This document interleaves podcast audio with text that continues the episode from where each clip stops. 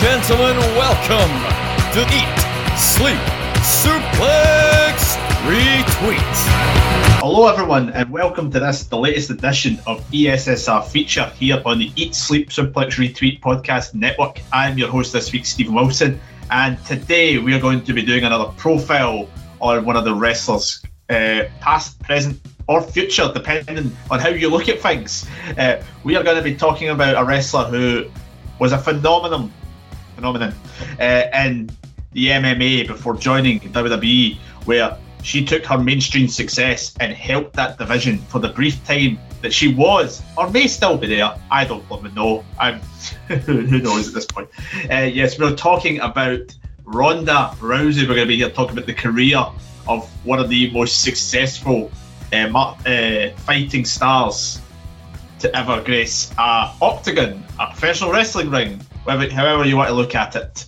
Uh, before I introduce my panel who will be joining me to look back at her career, uh, just the usual bit of housekeeping. Uh, you can find us on all social media platforms Facebook, Twitter, Instagram, and Suplex Retweet. Uh, you can also subscribe to us at Eat Sleep Suplex Retweet on all podcasting networks as well as your YouTube. You can find all our great content there. The podcasting network has got nearly five years worth of shows there.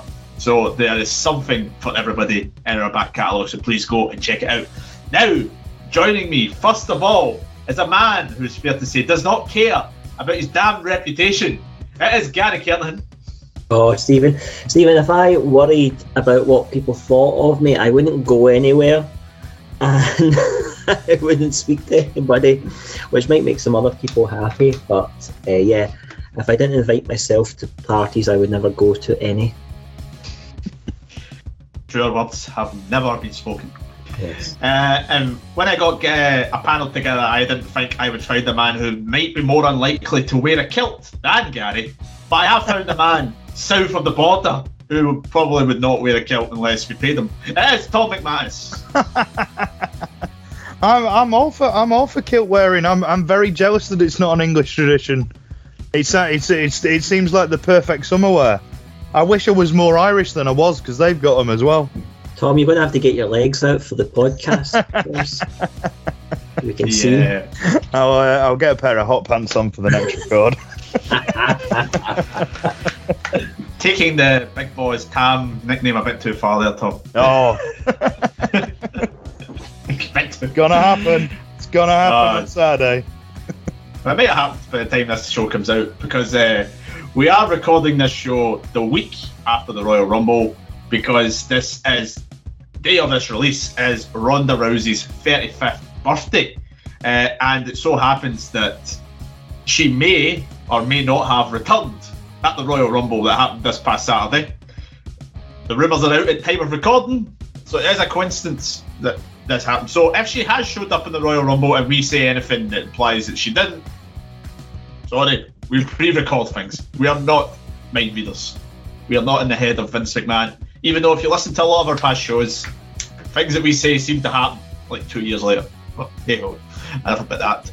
Let's get into the career of Ronda now. We're going to briefly, obviously, talk about her career before she joined WWE because she, you know, she was only in the WWE for one year. She had so much that came beforehand. Uh, Ronda was born, obviously, in uh, February 1st, ni- 1987. So, obviously, as of today, she is now turned 35. Uh, she was born in Riverside, California, the youngest of three daughters to Anne Maria DeMars and Ron Rousey, who she so happened to be named after. Uh, when she was young, uh, she took up interest in a sport known as judo, a martial arts for anybody who's you know living in a hole, and she ended up being quite good at it. She took up at the age of eleven, and Gary, it's um, a lot of people know a lot about her. Obviously, her time in the UFC. Maybe not too many people are familiar with her, you know, run as a judo, in the judo sphere, but her accolades in that sport, you know, speak for themselves. It's pretty impressive. Yeah, absolutely. What was it? A bronze medal in the Beijing Olympics, World Championship silver medalist in Rio de Janeiro in tw 2007, gold medals in the Pan American Games, Pan American Championships, the World Junior Championship, stretching from what uh, 2004 to 2008. I tell you, see this judo levels that she competed in. She got to visit some pretty cool cities as well, with the places that she com- competed in. But certainly, uh, and you can see the style that she ended up adopting, where she was able to pull this through into a wrestling career. Such an accomplished fighter, my goodness. Mm-hmm. Yeah, Tom. Uh, age of 21 year old, she went to Beijing, and she became the first American to win an Olympic medal in women's judo since it got put into the, the sport 16 years beforehand. It's mm-hmm. no small feat. No, uh, not at all. Yeah, I mean, what what? How old was Angle when he won his? Is this a bit? This is technically, obviously, Ang, Angle Angle won gold, but a medal at the point.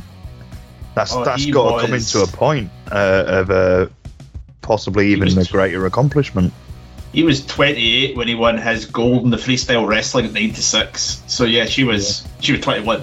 So yeah, that's it's, it, it, looking through it, the actual levels of accomplishment that she's she basically got in there at 13 and just constantly won stuff until she was 21 and then was like what else is there to win serial winner i think is what they say there is people who are just born to win and that's how the best sports people they say always want to win some people want to win so badly that when they get substituted uh, with their team winning 2 0, they have a wee bit of a temper tantrum on the sidelines. But enough bitching about Cristiano Ronaldo from me. Uh, one, one thing I would say, uh, Gary, is um, even though she did win a bro, I'm not going to disparage Ronda Rousey in any way because she would probably kick ass.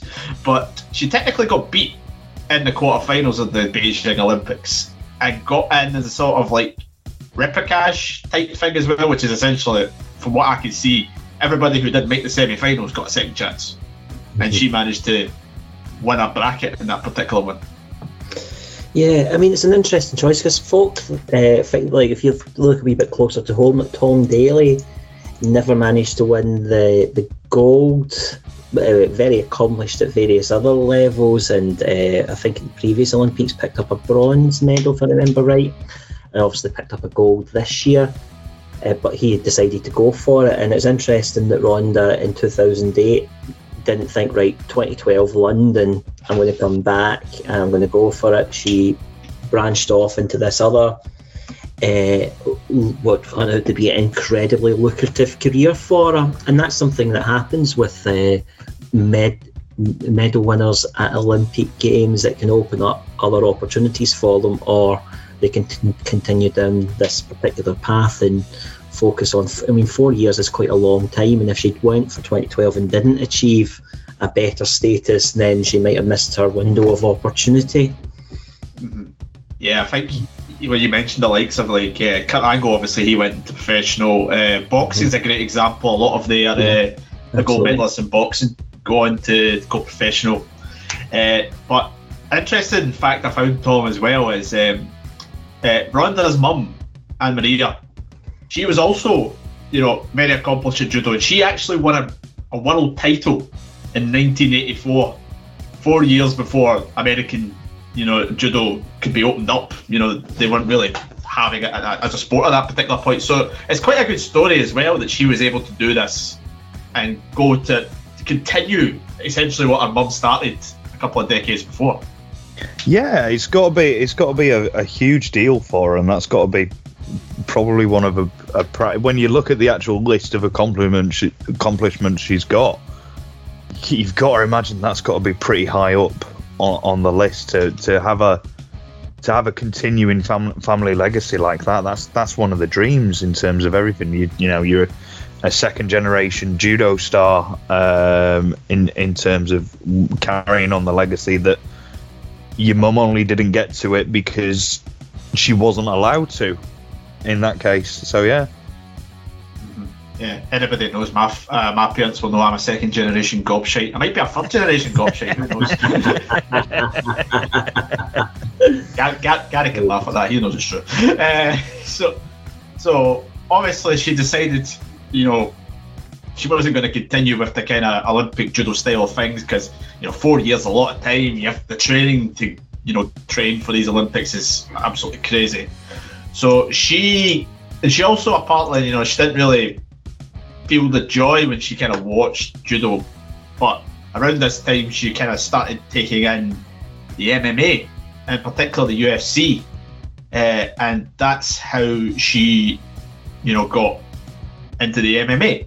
You know, she saw the Ultimate Fighter finale that featured then Nate Diaz, and you know, she, she must have thought it was absolutely great because not long after the 2008 Olympics, she started training to be a, mixed martial artist, and within two years, Gary, she was fight, having fights. You know, as a mixed martial artist, she had her debut as an amateur in August of 2010. She beat Hayden Munoz by submission due to an armbar, funnily enough, in 23 seconds. The 23 seconds in a debut win. That's a good sign that for what the career she was going to have. Yeah, and uh, I'm not the world's biggest mixed martial arts fan, but uh, sorry, UFC fan. Um, but what Ronda went on to achieve uh, was nothing sort of short of phenomenal.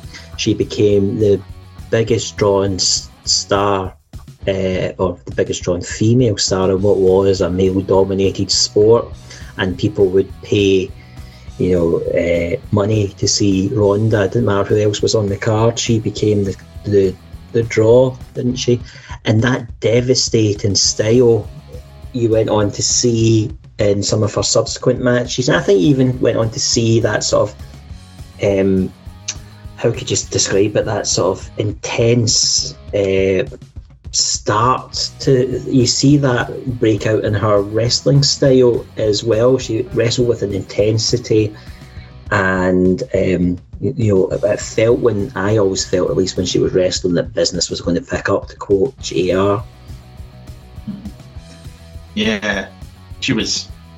You know, she she has a special attraction whenever she got into it, and Tom, I think it was quite interesting because you look at the record, the early records she had, and with the judo style that she had, you know, you find some people that do it different types of sports that's similar to MMA, they just take it very easily. Brock Lesnar's a great example. We're talking the wrestling side of things.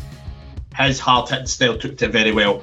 Well, Ronda's is a kind of different aspect of it. She came in from the judo side of things, and she, majority of her fights she won with that kind of armbar. But it was just how, as Gary mentioned, how easily she would just pull people apart. Even in this, you know, our three amateur fights and our first four uh, professional fights when she was in uh, Strikeforce uh, lasted less than a minute in the first round.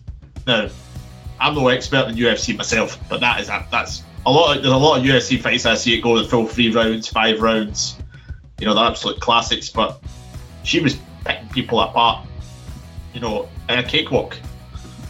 Yeah, and I think as well. I think this says something else about Ronda, um, in in terms of um, how actually smart and business savvy um, that Ronda Rousey actually is. Um, that I don't think she gets enough credit for. If you take a look at this, so obviously she's retired from judo at 21 um, after after the Olympics. She's she's basically said. I can't go any higher than the Olympics, so what am I going to do? She's taken a look at what's around, and you said obviously some people would have gone the natural thing would be to go towards boxing Nat- natural things probably would have been to go towards or even kickboxing or other judo in enhanced sports UFC was big at this point, but it wasn't where it is now. It wasn't where it was when she when she got there, uh, when she was having a heyday either. UFC was a big deal, but it was still very much sort of on the underground. It had still just come off that Ultimate Fighter uh, sort of TV period she's noticing this at 21 and going, that's where I need to be. That's who I need to be around. And you, you take a look at the, there are more accomplished and savvy businessmen, um, or, or certainly not not necessarily savvy, but certainly more accomplished businessmen at this point. Look at how long it took Vince to recognise how, how how much of an influence UFC was having on his on his actual own business. Look at look at the way that TNA never really accepted the sort of UFC styles in, in regards to everything. They, they still always went in the old direction of bringing WCW guys in. pe- there were smart people within the business, people like Heyman and stuff like that, that were on the ground up with this. Lesnar was obviously very smart in regards to this and was like, "This is the future of pro wrestling." She's doing this at 21. Mm-hmm.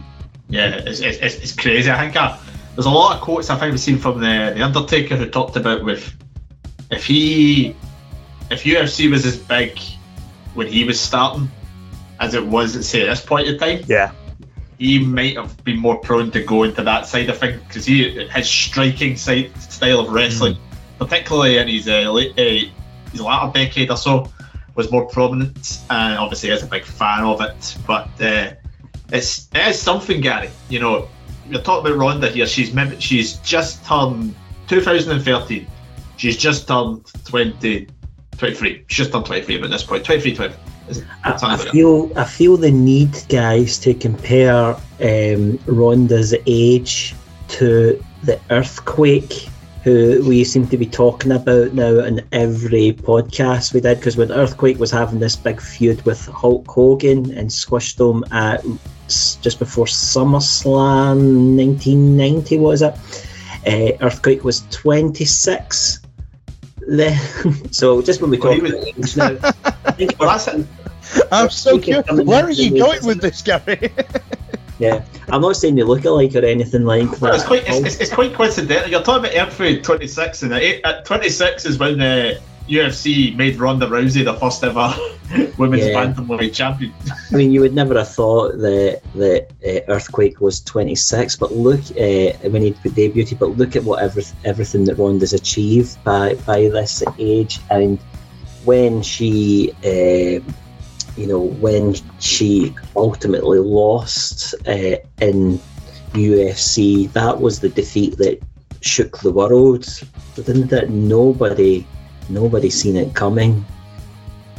No, that was it. That was an absolute mental point of that one because if you kind of look at the the accolades, I mean, it was in 2015 she had that loss to Holly Holm, which you mentioned there, but up until that point, the accolades that she was pulling together in the UFC was unbelievable. And this was the point. She, had a 12 and 0 professional record at this point. And that's me you saying now. You sometimes look 12 and 0 and you think that's not a lot, but UFC fighters don't fight very often in a year because it's quite a you know, demanding sport in terms of they get their faces absolutely pounded, first of all. But uh, in terms of what she did in the in the UFC and the time she was there, you know, she she was the first ever UFC Women's Bantamweight champion. She defended that title six times, which is quite impressive in itself. You consider as well boxing, for example, a lot of them they don't defend it there. Uh, she won Fight of the Night two times, one of which was the Holly Holmes fight that she lost. Uh, performance of the night four times in those fights that she had. Now, consider the fact that our UFC wins, if you can exclude the ones before UFC, Tom, uh, performance of the night four times. She had six wins in the UFC. That's pretty good going. That's like a 66%. You She know, was she was the biggest star. She was the biggest sporting star in the world at that point. I, I don't think anyone could deny that point. I'm pretty sure, isn't she? She's the only UFC star to have even, let alone hosted, but even have been on SNL. I think she hosted. I think she hosted Saturday Night Live. Um, it must have been. It must have been around about 2016 or something like that. Like I think she's she's got to be the only person that's that's ever even come close to even like mm-hmm. the, the the people at Saturday Night Live have probably even ever reached out to from the UFC. that's, Like it's something. it's a huge huge huge accomplishment. Yeah, I remember when they had the, the early 2000s, had The Rock, Triple H, and all that. Yeah. that was the Yeah. that was the peak of WWE, WWF popularity in the mainstream at that point in time. But yeah, yeah, you're right. She, I don't know if she was the first one to do it, but she did definitely. Uh, the 23rd of January 2016, she hosted the episode with musical guest Selena Gomez. there you go, that's a bit of information for you. Uh, some other things that she kind of uh, accomplished, Gary, when she was in the UFC, she was uh, first Olympic medalist to win a, a UFC championship. Uh, fastest ever women's fight victory in UFC history 14 seconds. Uh, the most armbar finishes in UFC, WEC Pride Strikeforce history with nine. Uh, she won the our, our first ever uh, women's fight in UFC history. And she's also the first female inductee into the UFC Hall of Fame, which had a, quite a number of people in it at that particular point, including uh, WWE, WWF legend, the man with the greatest grey t shirt in wrestling history, Dan Severn.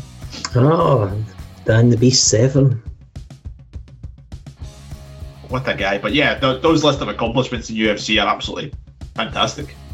Yeah, I mean, Tom mentioned uh, hosting Saturday Night Live. I sort of really became, f- I'm f- sort of, I'm really familiar with who Ronda was when she appeared in The Expendables 3 in 2014. And if you think about the Expendables cast, it's like a who's who of the his- recent history of action films in Hollywood. And uh, for Ronda to have been selected or deemed you know, worthy of being amongst that uh, array of stars, I mean, and it, what Tom said about Saturday Night Live, I would add that speaks incredible volumes to how big a star she had become or was becoming. And that's when I became really aware of her this sort of crossover into the mainstream really started and she obviously goes on to be in a couple of really notable movies that followed, isn't it? Yeah, she was in the Fast and the Furious 7, which is a pretty big franchise in itself. Yep. Um, she also had a cameo appearance, or she did have some appearance of some sort in the Entourage film. I don't know if any of you two are familiar with the Entourage series. Uh, I, I, I'm aware of it. I wouldn't say familiar would be the right term. Do you not remember when the guys from the Entourage guest hosted Monday Night Raw, Tom? I can't even remember his name. Jeremy Piven, I, is it? I think I Yeah, think I luckily skipped that week. Um, but yeah, I, I think I was very fortunate to uh, to not have to watch that week. But yeah, I I still don't know what they are. What what is that show meant to be about? I've seen so many parodies of it, but I don't understand what it is. I've parody. never, I've never, I've watched a lot of TV shows. It's not what I've ever watched. I don't really know what it is about it. The film, uh, how did the film? The film holds an approval rating of 33% on Rotten Tomatoes, so that says it all. uh, but if you look at some of the, the people who cameoed in that film along, uh, played themselves, you know, there was David Arquette, Shayna Baszler was in it. You know, that's that's before she was big. Uh, Jasmine Duke, Duke, Jasmine Nook, I can't pronounce her name. Yeah, Aye, we, we used to refer to Jasmine Duke and uh, or Marina Shafir as simply the other two. Uh, who- else had an appearance in this? John Favreau, uh, Kelsey Grammer, uh, Piers Morgan, What? Liam, Liam, Liam, Liam Neeson, Mike Tyson, Mark Wahlberg, Pharrell Williams, George Takei, Thierry Henry. what a weird lineup of people in this particular film. But yeah, it's, it's, it's, it's quite semi well known. So just so the appeal that she kind of had in this kind of 2014 2015 period. But then we mentioned the Holly Holm fight.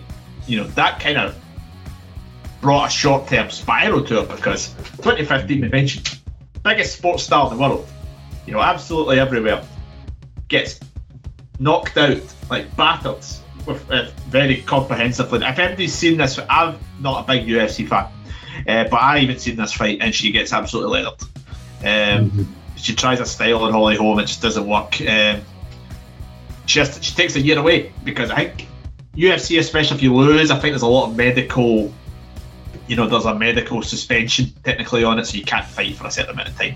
She comes back, you know, just over a year later.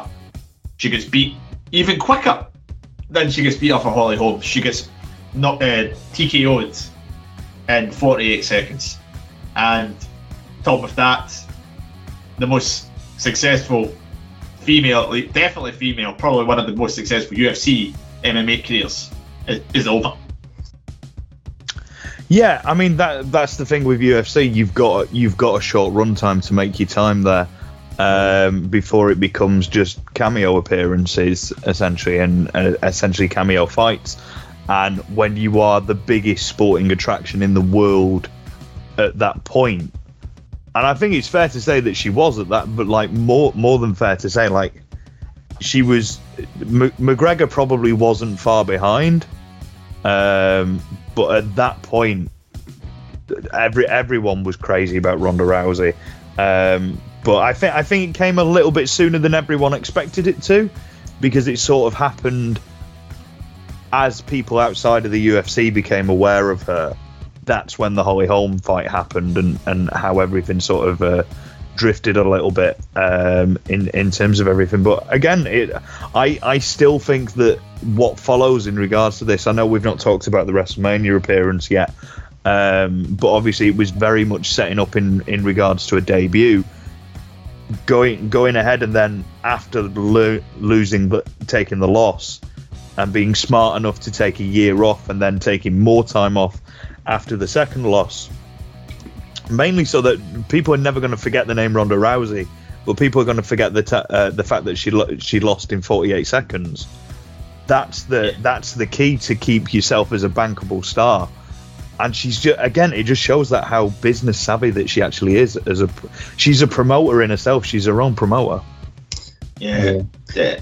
And in these sports, you have to be systematic about your opponents, and you see that particularly in boxing, um, unless it's a mandatory fight.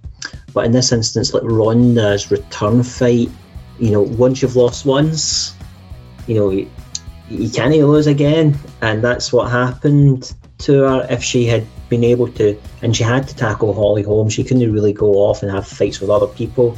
She, you know, maybe she could have, but would have had to come back to Holly Holm at some point. And it just seemed Holly had the this of you know got into Ronda's head somewhat. That that defeat, she was uh, never the same after after that, was she? And um, you know, Holly Holm after that, you know, didn't go on to amount to a great deal, did she? Although she was probably a made woman after those two fights. Yeah, yeah. Well, for Ronda though, she left the the MMA with a a pretty substantial payday you know, she made a total of 4.36 million from her fights alone in the U- in the MMA. Three million of it apparently came from that Amanda Nunes fight, which she finished off with. You know, she got three million dollars to, show up, which is absolutely crazy. And a peak of her um, stardom was, you know, shown by the fact that in 2015, you know, at the point where she was still at 12 and 0, uh, she was named ESPN ESPN's fans' best female athlete ever, pipping Serena Williams. Now, Serena Williams had won blooming everything at that point in time, so you're gonna get you're gonna beat Serena Williams to that particular accolade. It just shows how much of a megastar you are. But it was also in 2015, uh, Tom, as you kind of alluded to uh, in your comments, that we, or maybe even the year before, actually, around about 2014 we started seeing a lot more of Ronda Rousey in a wrestling world. We were starting to see her in crowds. She was in the front row at SummerSlam along with her pals, uh, who were, we would learn around at this point, were calling themselves the Four Horsewomen before the Four Horsewomen of NXT really was a thing. And this is where you kind of start to learn that this absolute megastar is a wrestling fanatic, which is quite crazy to think about in hindsight. Again, again, I think it comes from the fact that people are very, very um, smart. Smart people see the wrestling connection that UFC has, see the potential that UFC has to to to cut through in terms of the UFC is what people who want old school style wrestling to look like. That's what it looks like on a modern stage and it's why it's very attractive to a lot of people with that old school sort of mindset. Um, and again, like you're just going to get more and more examples of it, I think, as time goes on. But Ronda's a very, very smart woman, so she makes that connection. And obviously, also being a fan herself, that that obviously is going to help. But if you're a fan of it, put it into your put it into your career path.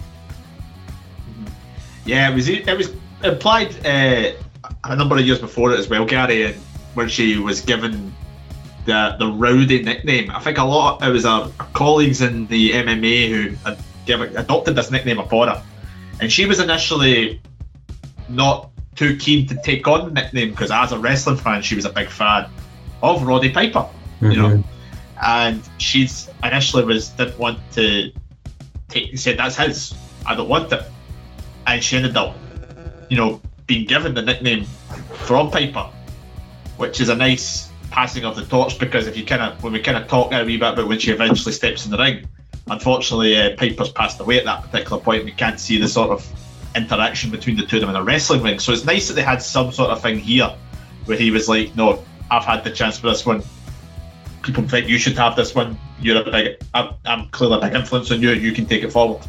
Yeah, and I don't know this for certain, but I get the impression the two of them went on to f- uh, form some sort of uh, relationship um, or friendship because Piper had her uh, on his podcasts at least once, if not a couple of times, as well. Um, I've, I never listened to uh, Piper's podcast, so I'm not 100 percent sure. But I, I think you are right. No, the fact that did. they did have I some sort to of episode. Uh, I think they, did, they definitely did have some sort of a working relationship. On a brief uh, side note, uh, we talk about wrestlers appearing in TV shows. I watched the Always Sunny in Philadelphia episode that features Roddy Piper, which is absolutely nuts. I think he plays the perfect character in it. Uh, Gary, I'll just quickly throw back to you on that one because um, you know this the SummerSlam appearance. Uh, Tom mentioned Paul Heyman was talking about about her a lot.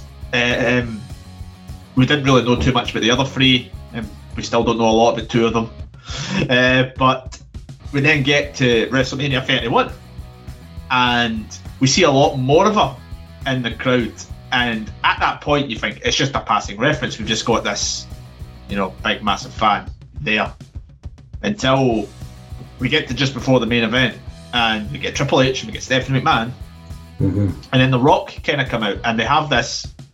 I think it's at that point. I think it's fair to say, watching it, it seems like a, just a massive throwaway segment to kill time at this point in time, right before you know the big moment. Yeah, I was just checking, Stephen. It was April 2015 that Ronda was on Piper's podcast. Oh, around about the point of WrestleMania 31 then. Yeah, I remember uh, WrestleMania 31 for a number of reasons. Uh, one of them was obviously the disappointment that Sting didn't defeat Triple H. Um, but when you see this segment later on, it kind of like made sense to me a wee bit why Triple H didn't eat the loss uh, when he came out for this this bit here, and uh, you know talk about long term booking. Do you think WWE uh, intended um, at this point Ronda's debut match to be against Triple H and Stephanie? Uh, um, you know, we'd have to wait some you know some years for it, but you can see the seeds of a relationship being planted with the benefit of hindsight. You can see these parties getting to know each other, starting to interact with one another, starting to build trust along the way. And yes, a throwaway segment, but I wouldn't. It wouldn't surprise me if at the time WWE were thinking we can do this here. It is in its isolation, but it may lead to something else. They maybe didn't think it would lead to three years later. May have thought it'd be a wee bit sooner than that. But yeah, uh, any time that Stephanie gets her comeuppance is is fine with me. Yeah, yeah. Um, I'm Yeah, not a great uh, fan. you're- I may have mentioned this before. I'm not a great fan of Stephanie. If we ever never see her Ah. on TV again, it'll be too soon. Don't think you ever mentioned it. Don't think Is you this ever mentioned random information, Stephen? it. Uh, uh, Tom, I think we were talking uh, off air just before we came on about the fact that I think the plan was to try and get this match at the WrestleMania the year after. I think it was Due to- yeah. I think it was certainly meant to because I, I remember when Gary just brought that up. Then I just remembered they very very much went all out on teasing over the next year Triple H and Rock. hmm They they were really trying to tease it that Triple H and Rock was going to be a thing. So I think, yeah, I think that's very much the. I mean, they'd have been mad not to have been putting a plan in for Ronda to come in. They'd have been crazy for it. um, in in terms of actually bringing in. But I think, yeah, I think actually looking back, I never made that connection of whether it would have been the the mixed tag um, originally with with the Rock in in Angle's place. But yeah, I think that's probably definitely what they were planning. I think they were definitely right to put it off a year or so after the uh, after the second fight because that's what we were talk we were talking about that beforehand, wasn't it? The second fight came Mhm. after that WrestleMania. Yeah, the, it was two. This WrestleMania was in 2015. Yeah, She lost to Holly Holm later in the year. She Yes. lost to Holly Holm in November. So I think at that particular point that they kind of her stock. I think she kind of. I can't remember exactly, but she, as Gary mentioned, she didn't take the loss very well, Mm. which I think was part another part of the reason that and her stock had fell down a wee bit. I think WWE are secretly absolutely bricking it if Tyson Fury ever loses a boxing match because that that Wembley Tyson Fury Drew McIntyre match would probably not happen. But then obviously she took the time off in the UFC, which kind of stopped the match at WrestleMania 32. And then she lost to Nunes again, and eventually the, the match. Uh, she, it, it did come about, but it took a while longer. And if you actually think about it, I've just actually had that thought there because WrestleMania 32, The Rock is in this random woman, big Matt. Rock's, in, Rock's out there for about half an hour at WrestleMania 32. So he's clearly been booked for a while to have something. And they've obviously had to change the plan. I don't think they wanted to do, I don't know why they wouldn't have just went Triple H. If that was the plan for the tag team, I don't know why they may have just went Triple H. it was Rock. it was Rock's insurance uh, for 32. Mhm. They insure that because he worked the one second Erick Rowan match, um, and I think there was there was some kind of thing to do with. I think it was it was either the insurance for that Hercules film, or um, one of the Fast films. If he'd have got hurt, the insurance payout would have damn near bankrupted them. I think it was something to do with that. They were like, it'd have derailed the entire film. Also, I think I, if I remember rightly, there was an in, an interview where Rock might have said this as well, where when he was doing that uh, Hercules film, there was not a chance in hell he would have passed a wellness test. Uh, he hurt himself after uh, the Cena match, didn't he? He hurt himself in the second, the, The second Cena match. He hurt himself in both, I think, but I think yeah, the one at the Cena match at WrestleMania 29 derailed a film.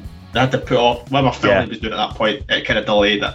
And I think if he maybe maybe if he was in a tag match, they could have probably uh, got away with doing a lot less spots, which I think probably would have been why they maybe would have planned the tag match to kind of go around it. So the minute that Ronda was out the picture, there's no really much for Rock to really do. Other than, well, I don't think they even needed they be there. You know, didn't really help Erick Rowan in any way, shape, or form. But uh, I digress. We're going to go back to Ronda then, and it gets uh, Gary. Go back to you. We get to late in 2017, and the rumor will is going into overdrive about Ronda Rousey potentially WWE have signed her up. There's a lot of thing about her going being training at the performance center.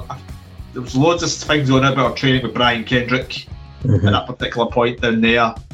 She was appearing again in the crowd. We saw her at the Mae Young Classic the year that um, uh, Shayna Baszler was in the final. You know, the, oh, WWE's four horsewomen at one side, and we had uh, Mhm. you know, Ronda, Marina, and Jessamyn on the other side. It was going into overdrive, and I think what was really fueling it a lot more was towards the end of that year, your pal Stephanie announced um, the first ever women's Royal Rumble, Mhm. and there was a thoughts going in there like, what were they? What? How are they going to do this? How are they going to do the Royal Rumble? We're going to have a lot of legends, which we didn't Mhm. actually have. We're going to have some surprises, and obviously Ronda's name was spiraling about at that point as well. That this could be where we see her finally get into our wrestling. Yeah, you know, I watched uh, in preparation for for this show. I was watching back Ronda's pay per view WWE matches, and I went back to this Rumble, and I I don't know why because I've always read various sites and things, Stephen, as you know. Uh, I don't I didn't really catch on to the Ronda Rumble rumors But when you look back at it, you see throughout the building all the signs, you know. So when Ronda, as you said, when Ronda's music hit, people were clearly expecting it, or some people were expecting it. And uh, but for me, I was I was surprised the music hit, and I was like, oh, what is who's this? What's this all about? So I got that, you know, that proper fan reaction to it, and yeah, was was thrilled. Uh, looking back at it as well, watching it back all these years later, or these years later, I mean, the pop uh, was incredible, and the the holy shit chants that followed as well. There's not a lot of people that get a, a holy shit chant for uh, walking to the ring. Yeah, I mean, our, the pop she got at WrestleMania 31 was great as well. Yeah, And all it was was really a nice there between her and The Rock at the front. But I remember it, that Rumble, because I kind of knew about the thing about training. And then as the numbers, as you get, the, as you know about a Rumble, when it ticks down, it ticks down. You start getting to the 20s, you're starting to go, right, who, who's been who's been pre-announced, blah, blah, Yeah. blah, blah. You're like, right, so such and such, there's, there's like maybe three free spaces is going to be such and such, such, such, such, such. And it got to like 28, it was about 28, 29, and I was like, right, we mhm. need the be- the bellas are still to come out. So the bellas are going to be there. And it's like, right, she's dead. They're going to do it, on- they're going to have it at fair. They're going to have it at fair. And then I started to think, like, no, no, they, Trish Stratus is no, not been there yet. They can't have a Women's Royal Rumble and not have Trish Stratus. yeah, totally. And obviously, Trish does become fair, and you're kind of like, God, are they actually going to do Ronda's thing? And then Thomas Gary mentioned she comes out the big pop. People maybe say that she kind of took the moment away from Asuka.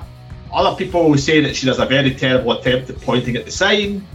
Yeah, What was what was your thoughts? I I thought I thought it was smarter than having her in the rumble.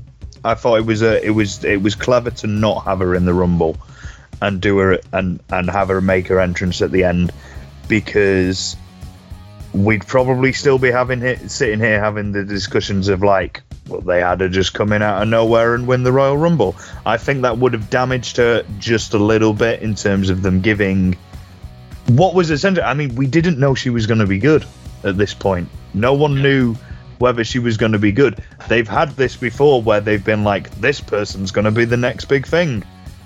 And because they've come from this world of the- from this sporting background, and it hasn't worked out for them. Um, so I think it was smart of them to do it. She did look a little bit awkward. I think that's fair Yeah. to say.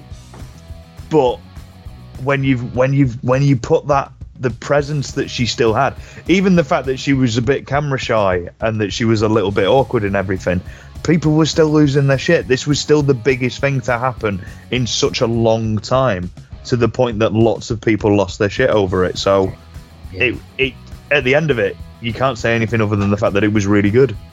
Can I say when she, to your point, Tom, when she came in the ring, she had to share, stare down with Charlotte. She offered to shake Asuka's hand. She went outside the ring, had that awkward sort of handshake moment with Stephanie. Completely ignored Alexa Bliss. Sign of things to come, maybe. Bliss got completely dinged in this Raw Women's Champion. I can't, but I can't believe Gary's spending so much of this podcast convincing me that WWE do, actually does long-term booking. It- they don't do it, Gary. They just call it on the fucking fly. Yes, I any- We'll we'll find out if she did show up on Saturday and they go straight for the Becky Lynch. Who knows? They'll end up just putting her with Charlotte and be like, ah, we're going to do it again. oh, God. Um, Gary, Tom alluded to the fact at this point, the big, the big what if in this lead up from Royal Rumble to WrestleMania was the fact that is she is she going to be any good? And we did a we did a podcast in the lead up to WrestleMania that year uh, here at Suplex Retweet, where that was a big question that we asked a lot of the point is like, is she going to be good? I mean, some of us were quite Yeah. We thought she would go good. Uh, one of our panelists, Strack, was very adamant that she was going to be crap. Oh. You know, it was a very big what if at that point in time because you we you with transition stars, you know, it doesn't always work out. You know, or it's even they go the other way, it doesn't always work out. CM Punk's a great example. He goes to UFC and flops massively. So Yeah. it's like, could it be like Kurt? I mean, Kurt Angle's obviously involved in this feud that we'll talk about in a minute, but it is a, it was we were just wondering, just we were just desperate to see her actually see how the training was going to pay off. Well, we had no evidence until she got in the ring of how this was going to do because her physicality she had in the build up to Mania was a wee bit limited. Yeah, we had that great bit where she put um, um Triple H through the table when they were doing the contract signing at Fastlane, was it?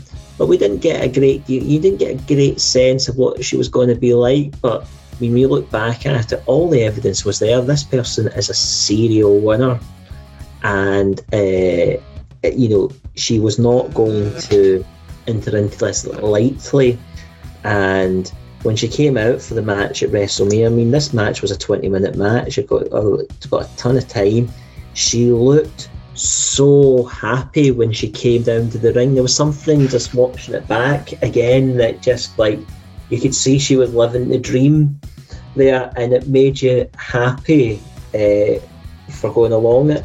And she joins a, an interesting group of people that made their in ring, if you exclude Battle Royals, that made their debut at WrestleMania. She follows in the footsteps of Lana, Fandango, Big E, and a guy called Sting that all made their WWE debuts at in ring debuts uh, at WrestleMania. Big E also was in the tag match. Yeah. I remember what- I remember the smiling thing because a lot of people it took a lot of people off guard that she just came out because she was meant to be this pure badass with the skill, Uh, and she just comes out like, "Hey, yeah, don't give a damn about my reputation." so happy. Mean, we had to wait a long time to see her in the ring in this match because it started. The match started off with Angle, and it took eight bloody ages for the hot tag to get made. oh, Ango's hot tag's like the slowest thing in the world. He's kind of like, Yeah, it's like, come on, Ango, I know you're done in, but come on, hell, do the tag, man, Jesus Christ. Mhm. And t- there was a lot of a bit of pressure on this particular match because if you look back at that WrestleMania 34, it's the fourth match on the card, so it's on very early, and not just that it's on early. Two of the three matches had to follow had to follow a intercontinental title triple threat between Seth Rollins, Finn Balor, and Miz, which to many people was one of the best WrestleMania opens of the modern times. Uh, Charlotte Flair and Asuka absolutely stole the show with uh, Charlotte Flair ending Asuka's undefeated streak. We won't talk about the US title fatal four way that went on just before it. Uh, they brought As you know. everybody down to bring them back up. so yeah, there was a bit of pressure on this particular match, you know, and, and the aspect of it as well that it was kind of three years in the making. It was it was always going to have a huge amount of pressure on it um, in in terms of everything. I I had to I had to watch this match twice, I think, to appreciate. Uh, I had to watch this match the day after WrestleMania again to to rewatch it again. I don't think that as a wrestling match, this is this is as deserving of the praise that it gets. But I don't think that's Ronda's fault. I think that as a debut, this is one of the best debuts of all time from from Ronda's perspective. Um, I think I have no issue with the smiling thing. Ronda was at her best on camera when she was organic and not being fed lines through a script um, that just that was just too awkward for her.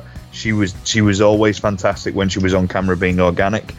I don't think that um, there that my my one issue with this match was always that um, there was never any way in hell WWE was going to convince me that Stephanie McMahon could counter an armbar twice, had the strength to counter an Oh, oh. armbar twice. I've moaned about this then- so much in this yeah. podcast over the years.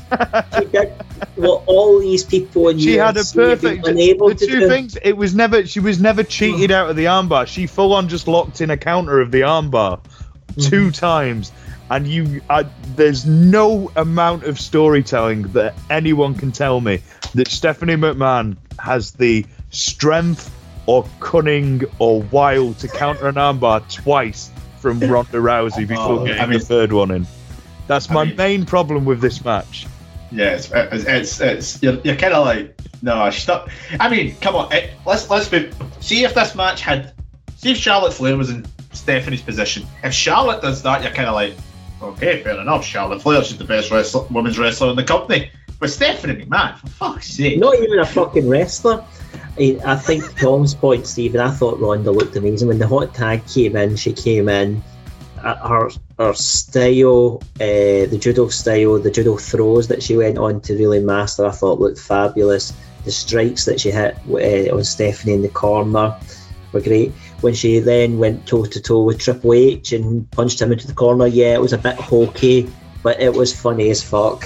Um, I liked the hurricanrana uh, off the top rope, sorry, the hurricanrana into the arm bar for Triple H, and you would see as she goes on, the way that she started to be able to apply the arm bar really evolved. It became much more organic. I thought there was some really good near falls in this match as well.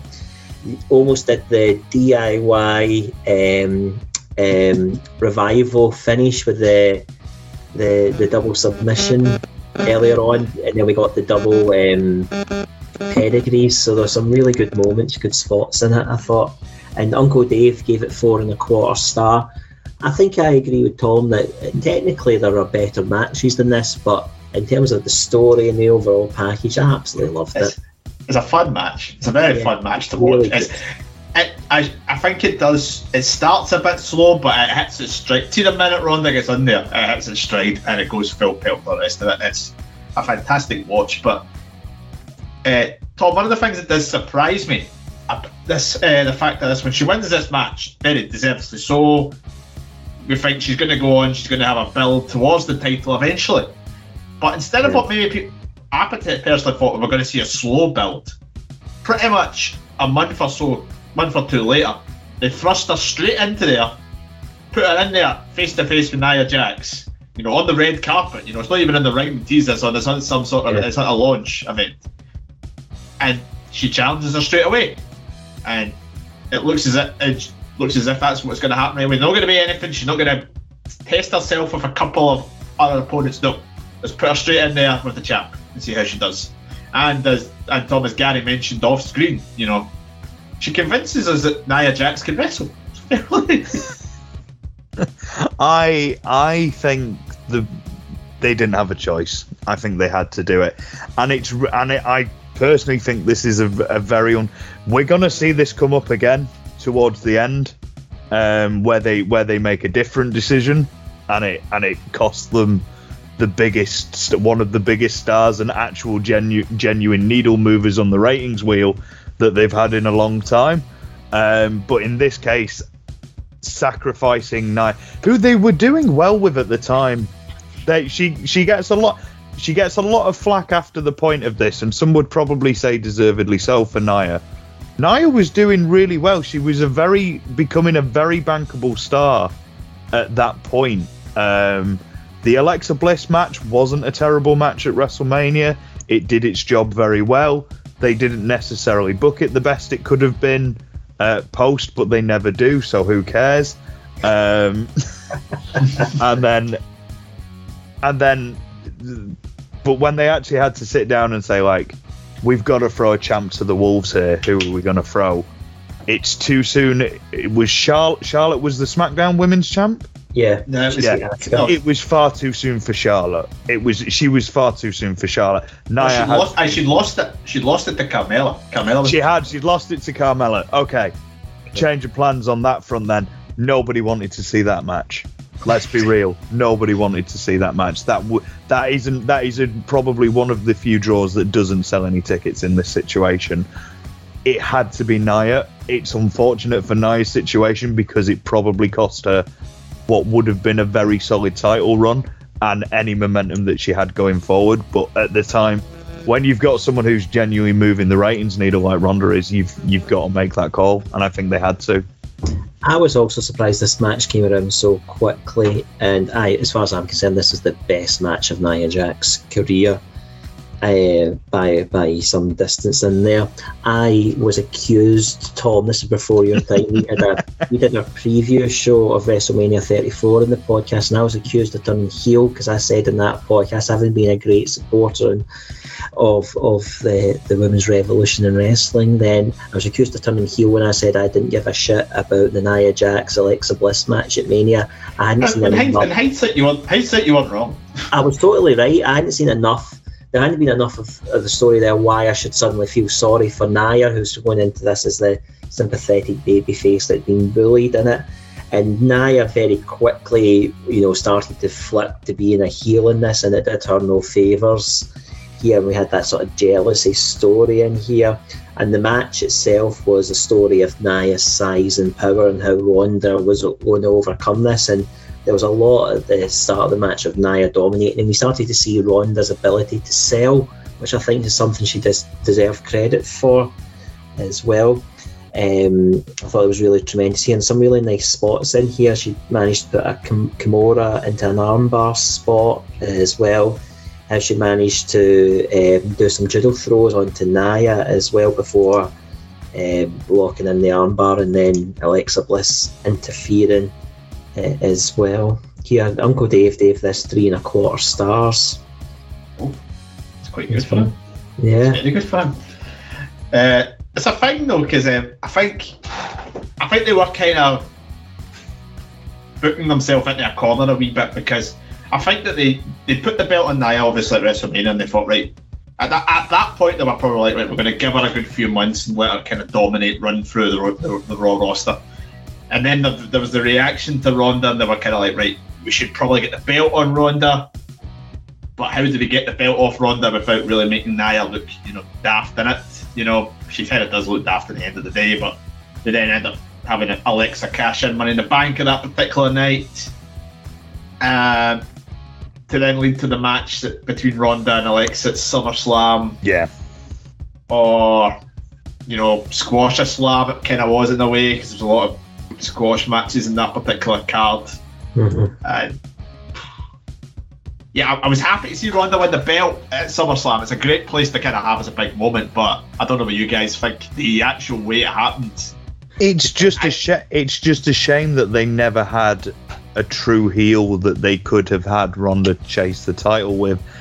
If they'd had if they'd had Charlotte turn heel, which was what I always was under the impression they would have done after um, WrestleMania after WrestleMania 30 uh, 34 um, with the intention of them then I, I, I thought for sure they were going to turn Charlotte heel straight after that um, in in regards to the Carmella in regards to the Carmella uh, cash in.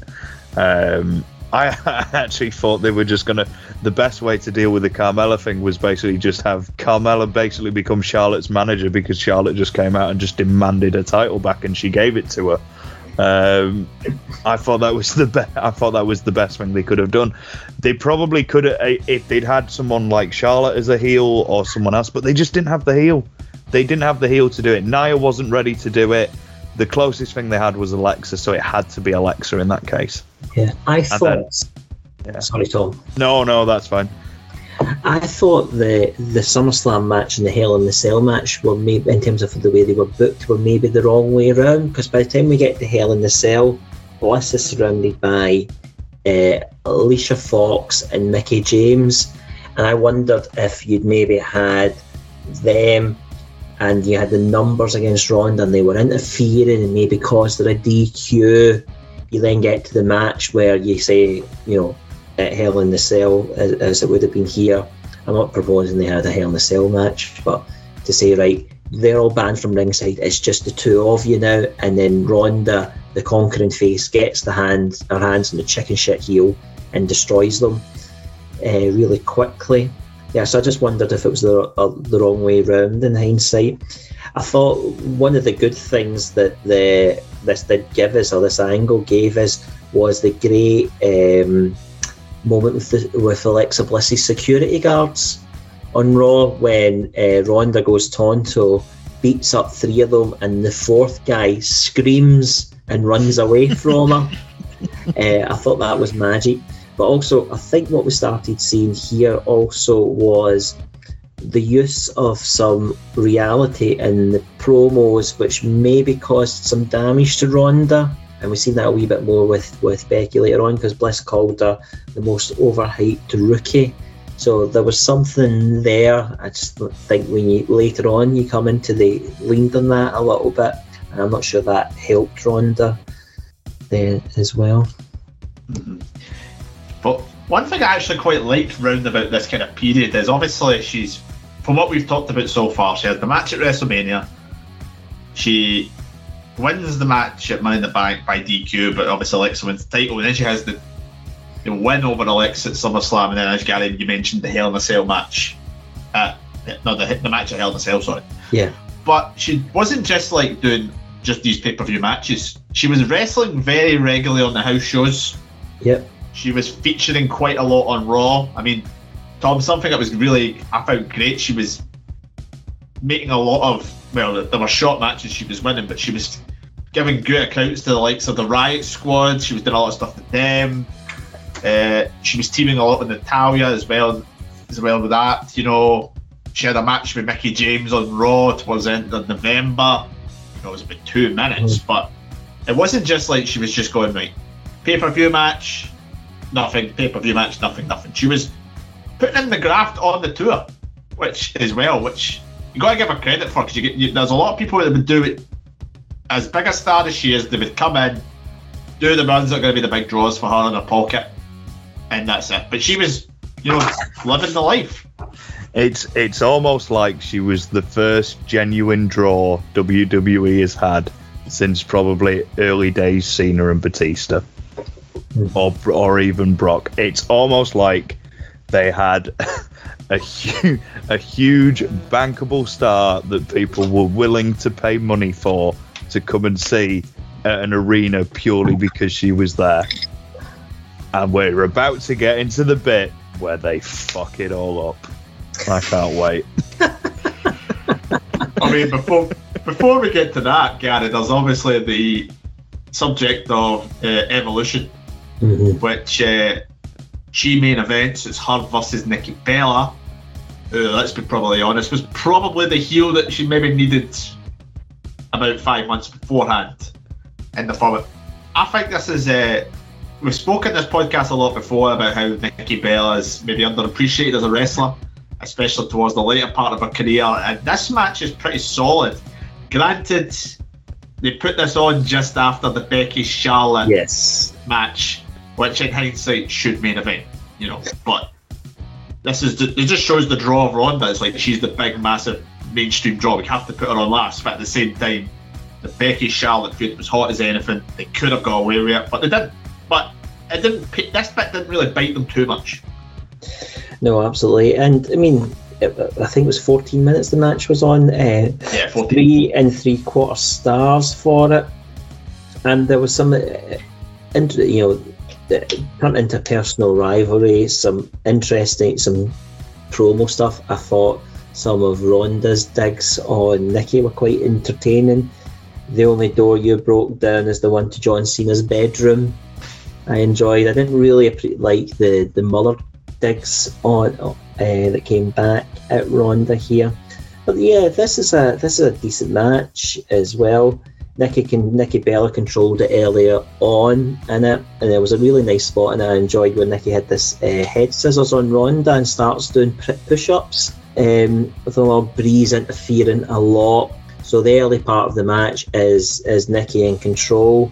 Then Ronda gets the two of them up and hits a double Piper's Pit, one stacked on top of the other, which incredible power here and I really liked the finish of this where they were on the, the top rope and they did a sort of roll through uh, where uh, eventually leading to Ronda applying the armbar and you know Ronda some of Ronda's work was get she was getting smoother with every passing oh, yeah. week in the ring. The judo throws you in um, uh, the Australian show uh, Super Showdown the judo throws that she hit on the Riot Squad, my goodness, they looked wicked. I mean, they uh, really did a great job at selling for her there as well. But yeah, I enjoyed this. I would agree with the co- comment. Like in hindsight, this should have been the semi-main event, and uh, Becky and Charlotte should have went on last. But that that was something to follow there. But I thought this was I thought this was a good match, and Nikki Bella does deserve credit for it. And look here, so we've got through to Evolution. So we went from WrestleMania through. The matches are getting highly rates, right? Highly rated, four and a quarter stars from WrestleMania, three and a half stars for Money in the Bank. SummerSlam was only a four minute match. I got two stars. Hell in the Cell, three and a quarter stars. And this one's three and three quarter stars. I know these are one man's opinion, but they are pretty solid ratings. These are solid matches that she's putting on. Yeah, and I think you, uh, as when we get to like the like the last few months of a of that run, there is some really great matches in there.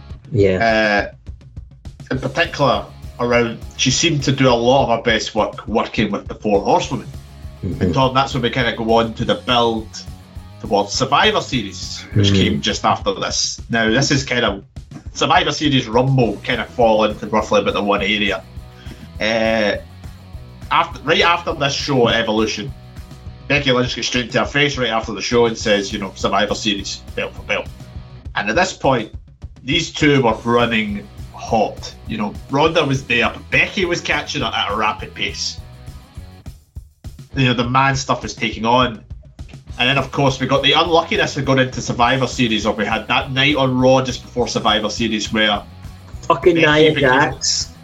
Nia Jax. Fucking Nia Jax. Uh, where, where Becky Lynch, Tom, is the first person to really, other than Alexa Bliss me a briefcase, she's the first person to really take Ronda to school in the WWE ring. She makes Ronda look like a bit ordinary, which at the same time was good because it elevates that kind of feud. And to this day, it's still the match in WWE in the women's division that we all want to see. Yeah, I think I I have I have very different opinions on how this this all should have gone down. Um, I, I have I have very serious issues. We need to get to WrestleMania for me to do a proper rundown of everything um, that that is coming because I have wanted to say this on a public forum for so long um, of how they messed this up and it was so easy to not mess it up. Um, it it was interesting to what I mean. You had you had two inter- two interesting characters, and at Survivor Series, you're at the ground laying stages for WrestleMania. It's the first time they start to put some sort of ground lay, usually into into what the idea of the matches are going to look at WrestleMania. This is an interesting sort of thing that's about to develop, and it becomes quite interesting as well. You have a slight problem in the fact that your top heel of the company is stood in the stands with a broken nose um, looking cool as hell, and everyone's cheering her. But that's but that's a problem that you you probably should have solved at SummerSlam by not doing the thing in the first place that turned a heel. But it's an interesting format that's layout and stuff like that. So they they put it through to themselves, and they did cre- and they created fan demand for something which isn't something that they normally do, or are usually even capable of doing around Survivor Series. I don't think they ever should have put themselves in that position, but I'll get to that later. I mean, I, in the match that at Survivor Series, Gary, Gary with Charlotte Flair, it's a match that kind of screams. We've put Charlotte in here, you know, at the last minute because she's the she's a solid hand, fair player, and they kind of have to book her like right. We, we can't. It's again a case of we can't book any of these two to look weak, which is how we kind of got the DQ Charlotte going batshit crazy with the candlestick stuff. Mm-hmm. I mean the the candlestick stuff at the end what uh, was brutal. There was some really vicious shots here, and you've seen the reaction for the audience here. Um, I think it's fair to say, guys, and correct me if I'm wrong here. Uh, Ronda didn't come across, uh, wasn't getting the sympathy sympathy that a baby face really should have been getting. It got, or she got mega flipped Mm-hmm. Especially that night on Raw with the Becky stuff, that was kind of like it wasn't. Just... It wasn't the match that people wanted to see as well. You've got to remember, like fans yeah. were very disappointed because they'd hyped themselves up for this Ronda versus Becky match because they were in the position of, was... of that it was going to be Becky and Charlotte at Mania, one on one. So they were excited for the fact that it was it ended up being Ronda and Becky because you had you had that great time of Survivor Series where the champion versus champion, the world champion matches were producing some really great stuff at that time. Yeah. Um, because it was always the two top tops of the division going going at it in uh, in both the women's and the men's divisions as well. And it just, I think it just, I think that this is the first thing that sort of damages her. And I think, I think there is a point where she doesn't get the reaction that she wants, and that she takes that very personally. She should never have been in the position, um, but yeah, but also she did take it very personally. I think. Yeah, def- definitely. That's how we kind of got that kind of thing with, you know, Charlotte was end up look more popular than Ronda, which wasn't great. And I think Ronda had a bit of a short-term bit of recovery. She was actually she started wrestling a lot long matches. You know, she she was wrestling like she had Sasha Banks at the Rumble, which went on for a fair amount of time as well. Very well. good match, I thought. Mhm. Very, very I good think match. that's probably the best wrestling match Ronda had. That was a fantastic match. thing. I think the Sasha and Ronda was probably the best match she had wrestling wise. She also has one with Bailey just after it as well, Yep, which is pretty good. She has a really strong match with uh, Ruby Riott on Raw in February too. Uh, now, obviously, Ruby Soho, some fantastic stuff. But we then get the night after the Royal Rumble is when we kind of finally get to see the teases of what we wanted at Survivor Series, where Becky Lynch, having just won the Royal Rumble, calls her shot right away. She wants Ronda Rousey. We obviously did, didn't really touch upon fully that uh, Ronda also screwed Becky out of the SmackDown uh, Women's Championship at TLC uh, to allow Asuka to win that. So there was something there, but yeah, we got we looked like we were getting the match we wanted of Becky Lynch versus Ronda Rousey. However, didn't quite work out that way. So I think I might just let Mr. McManus have his wee have, his moment to discuss. Tom, please tell us what did you not like about this build to WrestleMania? This is a perfect. This is a perfectly fine build to WrestleMania. It comes across fine. It's not great. It's not the great thing it should be, and it causes Ronda to go home. Becky Lynch, is man gimmick, is a perfectly fine gimmick. If it wasn't being done during the time of Ronda Rousey's reign, the best way to get through this and to have to have not done this would have been to keep Becky a baby face. We didn't need to ever get to the point of Becky and Ronda being what everybody wanted. You had a perfectly good heel in Charlotte Flair that people wanted to see turn heel at that point. At SummerSlam, they never should have turned Becky heel. They never should have. Yes, there's the argument of you don't get the man gimmick, but so long as you sort of do a hardline gimmick and like, I'm going to stop doing all the ditzy Irish shit, and I'm going to do and I'm going to do a more hardcore gimmick, you can still get a version of that gimmick that people are really interested in. And Charlotte's just screwed her out of the title. If they'd just done that and kept Charlotte as the main heel, you could have had Charlotte and Ronda as your main event of WrestleMania. People would have been just as into it because people would have wanted to see Ronda kick Charlotte's ass because they were at that point where people were a bit sick of Charlotte winning the titles all the time. There was no need for it to be a triple threat, and there was no need for Becky to be in that. Becky Lynch, God love her, cost them Ronda Rousey in that gimmick, and I, and no one will ever persuade me otherwise. You could have still had everything to do with this, but they play to the fans, and they, by their own bad booking as well, they played completely to the fans, and it cost them Ronda Rousey by the end of this WrestleMania. I mean, you're telling that to one of the most self-proclaimed uh, Becky Lynch marks, who did a run outside his back garden in the pissing rain when she came back at SummerSlam. But I'm And not this, gonna. and this isn't this isn't me this isn't me saying I've got anything against Becky Lynch. No, no, no, it you works some. You, perfectly fine. you make some. You make no. You make some, make a very good point. Are you, is that are you the Becky Lynch fan, Stephen, that didn't drive to Glasgow Fort to I meet don't want her? wait in a big queue. I don't want to wait in a queue and go to Smyths. I don't want to go to don't want to look sad. So you're not that big a Becky Lynch fan then? Ah, shut up. How often? How often is Becky Lynch in Glasgow doing meet and greets? not much. Black Aji even met her.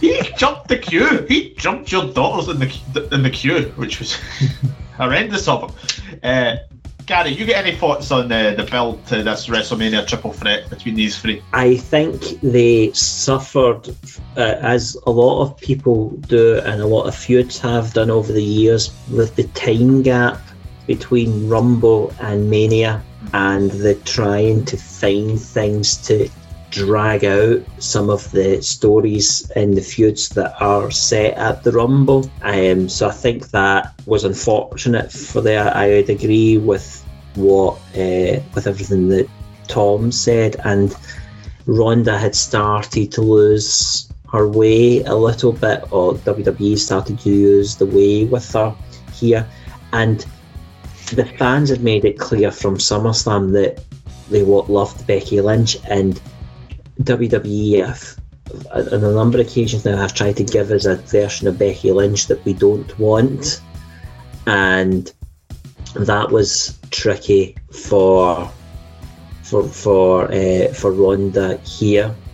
WWE had set their mind that we were it was supposed to be Charlotte and Ronda at Mania, and they were building to that, but they never got to get do the get out the way the Ronda Becky match at Survivor Series which was unfortunate. So they kind of ended up in this position here. Uh, I don't think Charlotte should have been part of this match. Um, I don't think we needed it. I don't think it needed to be title for title either. Yeah, um, convolutes it's something awful. Yeah, absolutely. So I, th- I think they suffered from the length of time between the the Rumble. If I remember right, uh, at Elimination Chamber we had uh, Ronda and Ruby Riott for the Raw Women's title, and then at Fastlane, uh, Ronda gets involved and causes uh, Becky to get DQ'd. I think it is to then set up this triple threat match at Mania. So you could see there's, you know, a rather convoluted way around about arriving at this triple threat match. Yeah, there's there's too much essentially, a Ronda feels a bit. It should have been this these this two. If you base it on what happened from the night after Rumble, it should have just been these two in a kind of blood feud.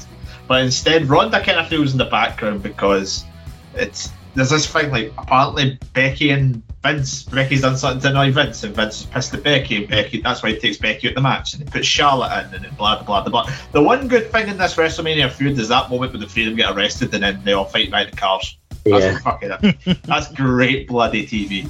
That's such so funny. Some of the stuff with the woman, just Charlotte's running knee as I think as Ronda's out heads out the car. So it's like, Bro. yeah. Um, but, Whilst uh, we're critical of this and it didn't get a, a, great rating, and obviously there were some problems with the, the finish to the match. I don't think we get a wrestle. I don't think we see the the women's division main event WrestleMania 34 without Ronda Rousey. No, I don't. I don't. I don't think it gets near it. I think um, another thing I think it hurts this build is I think it's a set. It's an afterthought to many people to Kofi Mania as well. I don't think it really think how good Kofi Mania does makes this look a lot bad worse. I think if Kofi Mania is very, if, if they fucked up the Kofi Mania stuff, this would have looked a bit better. Mm-hmm. Uh, but the match at WrestleMania, um, I liked it at the time. Rewatch it doesn't stand up as well in a rewatch it is more the history aspect of it that's kind of good. But yeah, I don't think this match gets near a main event without Ronda Rousey. Uh, I think they probably would have went with Seth and Brock event. I mean I don't think they would. Have, I think they would have kept Kofi main where it is. Uh, about you, Dom? Do you agree with Gary's thoughts on that? I, I, I think realistically, yeah. I think it would. I, I just think it was the wrong match. I think it wasn't the the way they did it by the end of it was so convoluted in terms of who no one knew who the good guys and the bad guys were because WWE thought whoever WWE thought the good guys and bad guys were in that feud, the fans thought the complete opposite. Yeah. Um, by the by the end of it, um, so you you couldn't follow anything. There was everyone was basically just rooting for Becky but it had split off into whole things because everyone was sort of like, but actually Ronda's really good, and also Charlotte's realistically the best women's wrestler on the planet, if not one of the best wrestlers on the planet. So there's there's plenty of different sort of lines behind it that a singles match. very rarely should have should have should a multi a multi person match main event WrestleMania anyway. It should almost always be a singles match. There's very very few exceptions. Daniel Bryan, Batista, and Randy Orton are probably one of the few exceptions that prove Yes. that rule. WrestleMania 20 as well is the other one. Mhm. Yes, of course. Yes, no, yeah, yeah. Yes, there's there's there's one or two there's one or two exceptions that prove the rule on that one, but it's just to the point of like why why why did they do it for that? It was just a singles match of Ronda being the main. Ronda had to be the main event of that card realistically, because they'd spent so much time putting putting putting the year into her. But a singles match with Becky would have gone down well with the crowd. A singles match with Charlotte would have won over the crowd, I think, in that position. The triple threat, I just don't think it had a chance in hell of ever doing meeting what had gone before it on that card. And also, that WrestleMania was long. Yeah, it was indeed. I would have liked to have seen Asuka and Charlotte have a rematch and Becky and uh, Ronda to go on, but that's not what WWE wanted to give us. There's a lot of talk. There's a lot of talk, I think, that Vince promised Charlotte the main event like the year before. and he had to try and get her in. That, that was like a year before that, you know, Becky Lynch was eliminated in the first half of the Women's Battle Royal on the pre show. And Mhm. she then won the title at WrestleMania in the main event. There's, she had quite a turnaround at that particular point. But in terms of Ronda, I mean, that was one year of Ronda's wrestling career. And after that, she was nowhere to be seen again. Her in- WWE career and for, for, her, for that run had ended. She had wrestled 70 times between WrestleMania 34 and 35, including on house shows. Won 68 and lost two. Uh, she lost that one obviously at WrestleMania, and there was a match on Raw in January of that year. Tag match between her with her Natalya losing to the Boss and Hug Connection. She would go off. She's she'd mentioned a few times that she wasn't a big fan of the WWE travel schedule, very a la Brock Lesnar 2004. Um, she talked very heavily about wanting to go off and uh, make babies and get pregnant very vividly on social media. To which she actually did become a mother last year in 2021.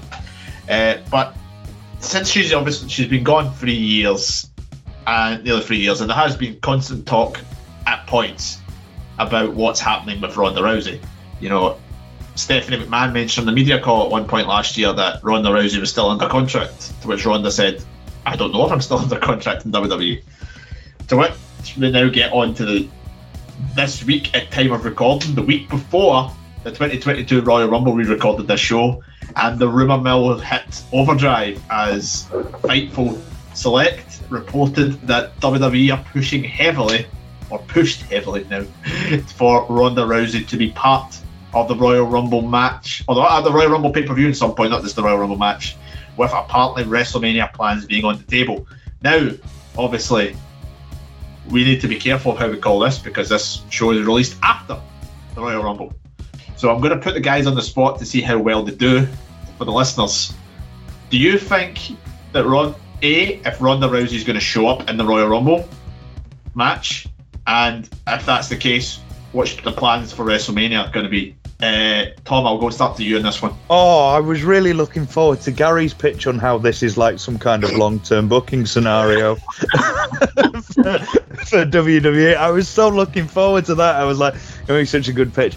Um, I, I'm gonna I'm gonna play devil's advocate purely because I actually do think that, that Gary will have an idea of um, in in favour of, of Ronda coming back. I'm gonna say no, just on the case of unless unless their pitch is she's gonna have something seriously good at, at WrestleMania um, in in a role that she wants to be in, um, which which they'd be fools to say no to, but I think they would say no to it. I think I don't think she's saying yes to anything, um, on on like anything long term at least, unless it's a very very seriously good pitch with a very good spot at WrestleMania. And I don't think they, I just don't believe they're smart enough to say yes to it.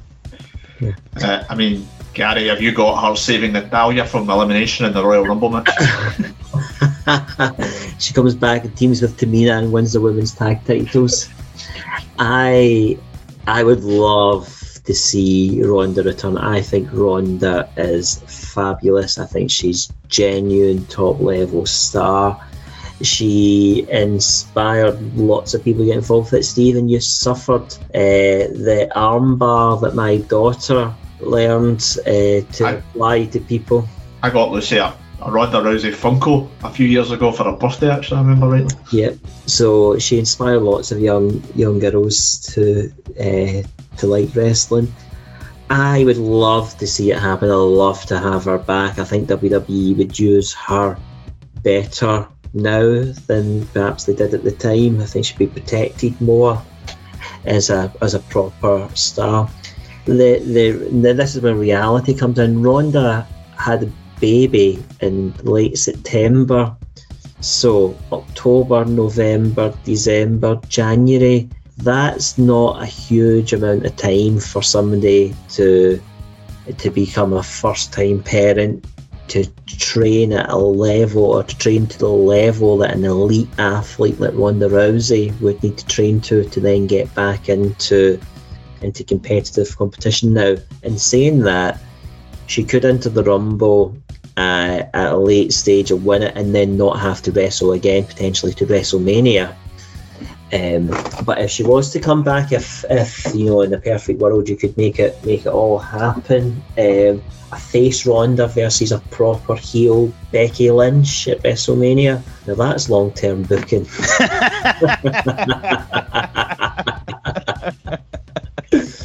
But you know, I'm not convinced about big time Becks anyway. I don't want to boo Becky Lynch. I felt like this was Stone Cold Steve Austin. I never wanted to boo Stone Cold Steve Austin. I don't want to boo Becky Lynch either. So it feels like trying to push water up a hill. But maybe that's where you could go to a face Ronda versus a proper heel Becky Lynch.